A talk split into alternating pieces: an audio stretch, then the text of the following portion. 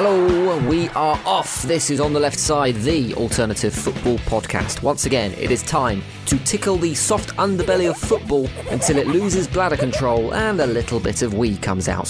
This week, we reveal why every club needs a brand new chairman. We've finally discovered the special one's true calling in life, and we look at some footballing action that makes games at Old Trafford look like a Hollywood blockbuster. But first, there is something truly beautiful happening in the world of football. There is a great love affair taking place on the streets of London right now. And no, John Terry isn't up to his old tricks again. How you doing? This one is happening in amongst the jelly deals and Pearly Kings of the East End, and it's between West Ham manager Slaven Bilic and their super summer signing, Dimitri Payet. The Frenchman has certainly become a fan favourite at Upton Park, with his arrival at the club coinciding with a dramatic change in fortunes, and his impact hasn't been lost on his manager. It's hard to describe. I have to get some poet lessons to describe his importance to us. Not only does Slaven Bilic look like the French maitre d' off that Channel 4 TV show First Dates, he's now speaking like him as well. Look, if you're struggling, Slaven, then let us take the liberty of writing something for you. I hope this is the kind of poetry that you had in mind. From France, Payet, Marseille did send. 10 million quid West Ham did spend. When the crowd cheered for more, he would run, shoot, and score. How the hell did he end up in the East End? Okay, maybe my poetry doesn't quite hit the mark. Look, if you want to get lessons in poetry, then there aren't many better people to go to than the special one himself. I always thought somehow Jose Mourinho's press conferences had a little touch of the poetic about them. One day will arrive the moment where the weather change, the sun sunrise, you break the eggs. Eggs that need a mom to keep them warm during the winter. Beautiful young eggs. What about the William Shakespeare of football management? Is he coming back to the Premier League or what? The rumours are flying around again, along with rumours about who it was that was starting the rumours, and rumours that Jose Mourinho was the rumour master, giving the rumours a right old rumouring in the first place. Those rumours were pretty much confirmed when Jose had lunch with AC Milan director BD Moratti, who confirmed that the Portuguese had told her that he was off to Manchester. So surely, when the no longer special but maybe special again soon one was cornered by the press, he was going to come clean. One day says yes, another day says no. One other day says I go to, to China, another day say I go to Italy. It's better to wait, not to rush. It's better to be calm, to wait for the right moment, for the right move. Forget football management. With the ability like that to avoid a question, I think get Jose Mourinho into the House of Commons and he would walk PMQs. Despite that vagueness, I think we will see his dark grey peacoat gracing the touchline at Old Trafford next season. But where does that leave LVG? The giant killing over Shrewsbury in the FA Cup and the giant killing over FC Midtjylland in the Europa League has got everyone off his back for a little while at least. But how has Louis van Gaal decided the best way to motivate his team is? I'll let him explain. a lot of times I, I use the word uh, horny to my players. Yep, Louis van Gaal wants his players to get horny. Are you mad? Do you not watch the news? The last thing we need is increasing the sexual charge of Premier League footballers.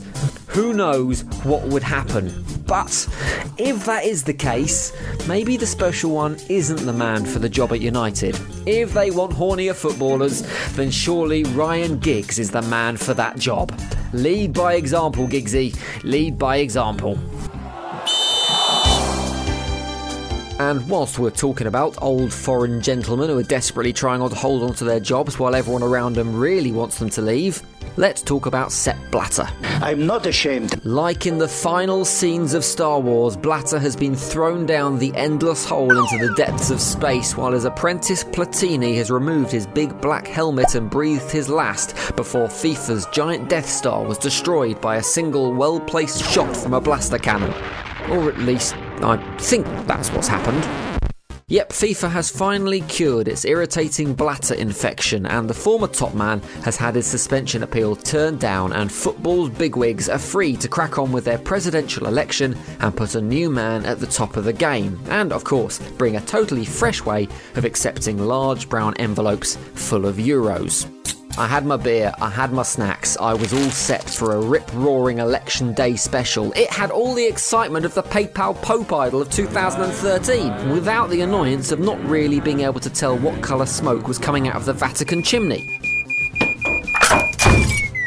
It turned out the most exciting part of the process was the candidates' names. There was Prince Ali, you know, him out of the Aladdin movies. There was Jerome Champagne, who sounds like he should have owned a 1980s nightclub in Wigan. And the amazingly named Tokyo Sexwale, which isn't the subject of a new David Attenborough documentary.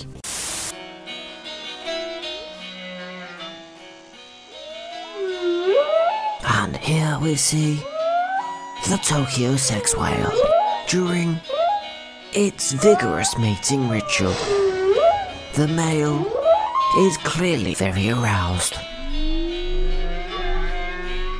Sadly, it all started off with early disappointment as the aforementioned sex whale dropped out of proceedings and used his 15 minute speech to deliver what was described in the press as an hilarious stand up routine. I'm here to join all of you so that FIFA goes back to being the kind of incredible organization that it was when it was founded.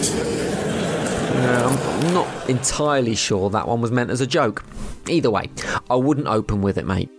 If there are any United fans listening that have been complaining about a lack of entertainment at Old Trafford this season, then I recommend they watch the live stream of the FIFA election. All six hours of it. To cast two votes!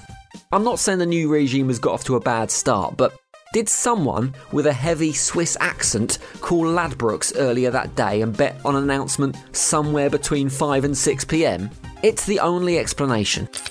But somehow, someway, after hours of voting, someone won. And you probably know by now that was Gianni Infantino, who is now the big man at the top of FIFA, and said this. The money of FIFA is your money. It's not the money of the FIFA president. It's your money. If Sepp Blatter is listening to that, I wonder if he's at home going, Oh, it's not my money. One thing we did learn about the new man at FIFA is he likes his languages. He was switching around between French and Italian and English so much at times it was like watching a live reenactment of a linguaphone tape. Listen and repeat. Dear friends, chers amis, cari amici, queridos amigos, etc., etc. It's just a bit showy offy, innit? Dropping in different languages here and there. Certainly wouldn't catch moi doing that. But hey, let's look at the positives. There is no doubt that FIFA has been for many years a hugely corrupt organisation from the top down, and electing a new president has to be a positive change, right? Let's not assume bad things about Gianni from the off go. Let's forget that he met up with his countryman, Sepp Blatter, in FIFA for a glass of mulled wine or two over Christmas and some tips, inverted commas. Let's just assume they were exchanging Secret Santa gifts. But don't get me wrong, I'm totally behind the new FIFA presidency, and I believe it was a totally honest, above board, and non corrupt affair. And anyone who disagrees with me clearly hasn't seen my new BMW yet. Cheers, Gianni. I'm not 100% sure if Leeds United is still a football club. It might actually have turned into a soap opera. The appointments, arguments, and protests at Elland Road this year would be worthy of an EastEnders storyline rather than the back pages of the Leeds Chronicle. And this latest story only adds fuel to that fire. A Leeds United fan is claiming that he was being paid to praise the under fire chairman Massimo Cellino on social media to help dilute the constant criticism of the Italian. Lilywhite's fan Steve Guttering claimed he was getting around 500 quid a month in order to post nice things about the chairman, like, I assume, Massimo has got some really nice eyes. I like his hair. It's like a soft cotton wool cloud. Things like that.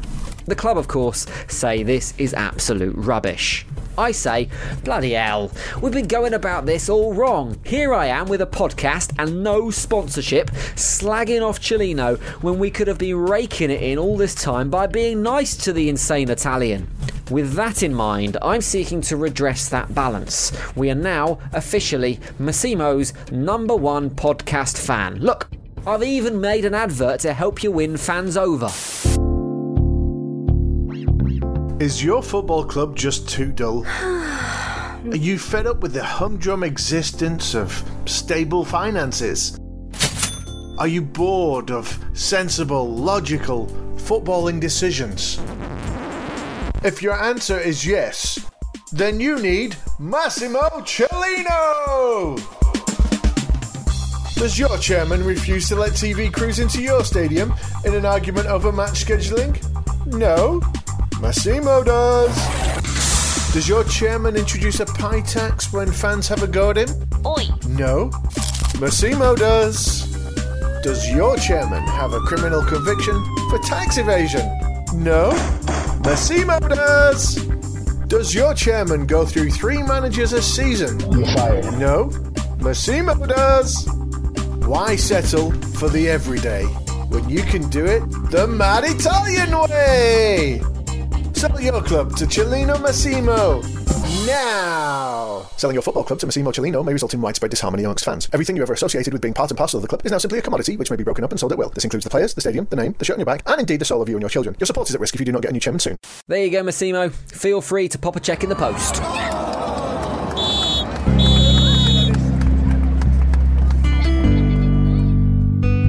And finally, the ah factor this week comes all the way from Afghanistan. You may have seen the pictures a few weeks back after images of little Murtaza Ahmed, dubbed Lionel Messi's biggest fan, flew around on the internet. The football mad five year old, unable to afford a real Argentina shirt, has taken a blue and white striped plastic bag, written Messi 10 on the back in marker pen, and created his very own dedication to the five times World Footballer of the Year winner. It's quite a heartwarming and heart wrenching image at the same time. But what happened next? Well, Messi, or at least Messi's people, have sent little Murtaza a real shirt signed by the man himself with the message Messi loves you.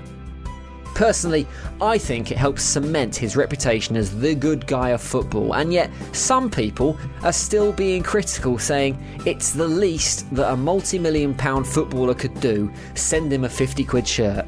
I disagree. He didn't have to do it. I mean, it's not really the least he could do, is it? If that had been Cristiano Ronaldo, he would have probably sued him for image rights. And that, my friends, is that. If you're new to On the Left Side, then make sure you follow us on Twitter at On the Left Side, and please take 30 seconds to leave us a review on iTunes if you like what you hear. Right, I'm off to put a large wager on the 2026 World Cup being held in my back garden after a lovely conversation I had with a bald Swiss gentleman earlier today, because that's full time. And so here, on the edge of the On the Left Side podcast, we see the rare sight of writers and producers feasting together. Antos McGinless, notable for his large, dome like head, and Jimus Salvonis, with his beak like nose and vulgar plumage. Both seek dominance of the Paint Your Headphones tribe, and of course, both seek to mate with the same unlucky female.